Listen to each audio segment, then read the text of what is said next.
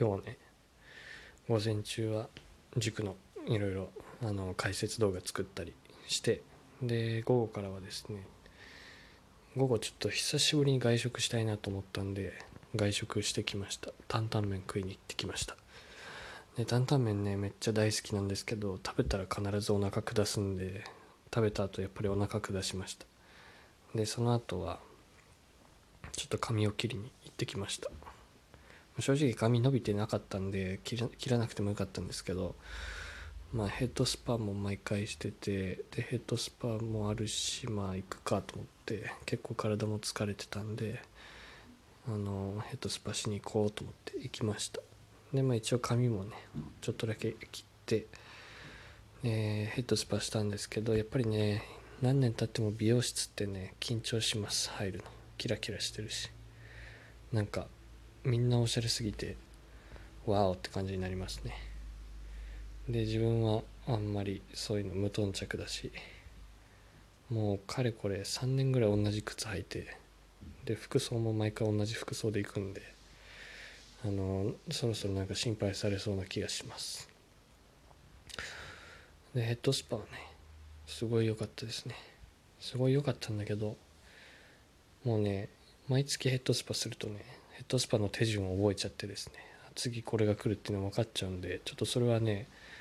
あれなんですよね。残念なんですよね。なんかゲームでもこう次の相手の動きが分かった時に冷める感じがありますよね。モンスターハンターとかでもう全部動き攻略しちゃうとつまんなくなるあの感じがちょっとヘッドスパにもあります。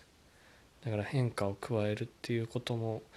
まあ、自分の塾でもやっていくっていうのも大事かもしれないなと思いました、まあ、ちょっと塾はねエンターテインメントではないのでちょっとあれかもしれないんですけどね。で散髪してで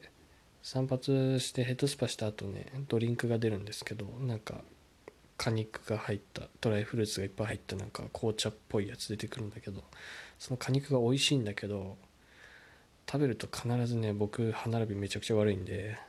歯の隙間という隙間にそれがはまってですねそれが気になってそれを手で取りたいんだけどさすがにね美容室でそんな汚いことできないんでずっと口の中でベロ回してあの取ろうとするんですけど。まあ美容室鏡がでかいんでそのベロで撮ろうとする自分の顔がね結構ねすごい顔になっててそれを見てちょっとげんなりしました。で髪を切った後は家に帰ってですねすぐ授業がありました。授業っていうかまあオンラインで面談だけど。それでまあオンライン面談でね子供らと話すんだけどやっぱり塾で見る時よりなんか子供ら結構オンライン授業の時の方がこうリラックスして喋れてる子も結構多いですね。やっぱ自分家で1対1だけんか分からんけどなんかうん。僕もパソコン隔てた方が落ち着いて話せますね。でまあオンライン授業にしてからですね結構伸びたなっていうことをこの子まだだなっていう子が結構分かったんですけどでも普通の授業の時よりもオンラインにした方がその伸びてる子と伸びてない子がすごい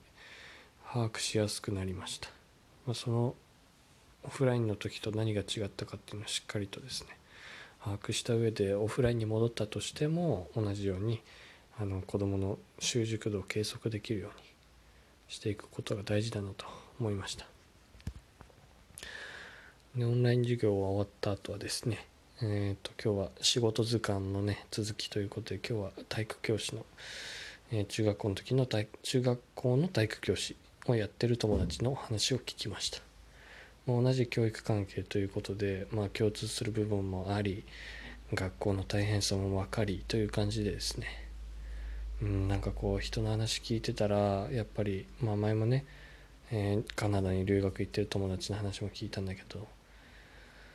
なんか気づいたら結構大人になったなということを最近感じます。なんかやっぱり中学校の時とか高校の時は本当なんて言うんだろう。結構まあくだらないっていうかね。そんなこう明日には忘れるような話を中心によく話してましたけどこうやって仕事の話とか聞いてたら本当になんか大人になったんだなっていうのを感じたりします。まあそれはね嬉しいことでもありなんだかやっぱりこう一歩一歩死に近づいてんだなというのも感じます。で仕事図鑑した後はですね、えー、今日は風呂に入ってで今から「一頭ちょっと読んで寝るって感じです、まあ、こうやってね1ヶ月間ね新しくオンラインっていう形でなんとか塾を続けたんですけど本当に毎日ね朝から晩までパソコンに張り付いてでまあなんだろう本当めっちゃ大変だったんですけど1ヶ月経つのがむちゃくちゃ早かったですね。1日が過ぎるのもめっちゃ早かったし同じことをほぼ繰り返してたんだけど体感的には本当になんか3日ぐらいしか経ってないぐらいの気持ちです。そんぐらい 経つのが早かった時間が。だからやっぱり一生懸命やるっていうのは大事なんだなと思いました。一生懸命やらずに中途半端な気持ちとか中途半端な頑張りであの一日を過ごすとですね。そのうんなんかこう体感時間が長くなる。つまんない時間がすごい長く感じるんだなと思いました。逆に毎日本気で必死で考えて生きるとですね時間っていうのは一瞬で過ぎると。いうふうに感じました。どっちがいいかって言われたらねまあどっちがいいとも言えないんですけどでも体感時間短くてもですね自分が一生懸命やった後に残るものはですねかなり多いので一生懸命やった方が僕はいいなと感じました。ということでね。でしかもね毎日仕事すると、まあ、これはね本当賛否両論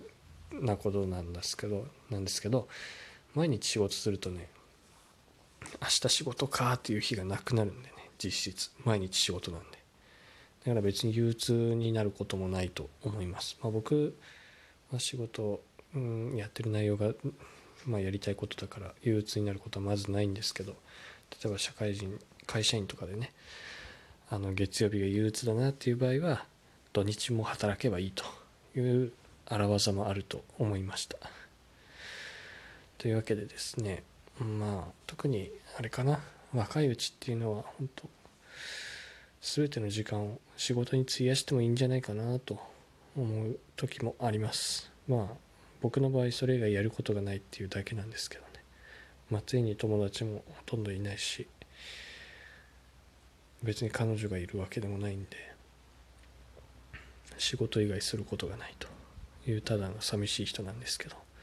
でもまあ20代はそれでもいいかなと思いました。つってもまあ20代もね今26になっちゃったんで26代29あと4年か。あと4年しかないんで。4年でどれだけ自分のまあ実力を上げれるか。個人としての力をね上げていきたいなと思います。あんまり今ね人脈に頼りたくないなと。まあ頼るっていうか、まあ、人脈を僕はあんまりね人脈を先に広げるって考えが好きじゃなくてなぜかというと、まあ、人脈って確かにね価値があると思うんですよね。その人との脈があったらですねそこであの自分の力だけでは得られないチャンスとかですねいろいろゲットできるし、まあ、いいことはあると思うんだけど。僕の持論として人脈を作る。それは別にねできると思うんだけど人脈を保つためにはですね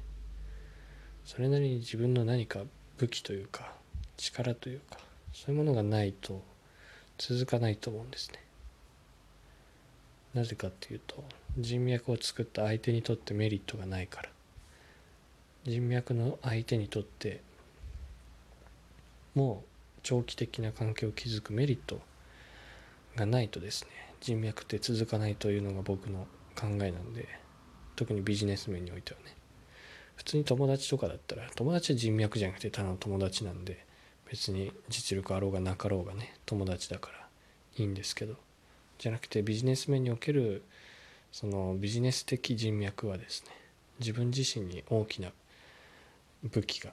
ないとですね絶対に長続きしないと思います。でその武器を作る時はですね絶対にね自分でこう一人で頑張る時間っていうのが絶対必要だと思うんですね。その頑張らずにね人脈を広げることに頑張ってしまうとですね自分を磨く時間がなくなるのでそうなるとですねただの網目の一部になっちゃうと思うんでそうならないためにもですねまずは自分の実力をあと4年かけて上げれるとこまで上げていきたいなと思います。まあ何かでね日本一取ってみたいなっていうのもちょっとありますね。まあ今日はそんな感じでした。5月からもね毎日必死で働いてみようと思います。以上です。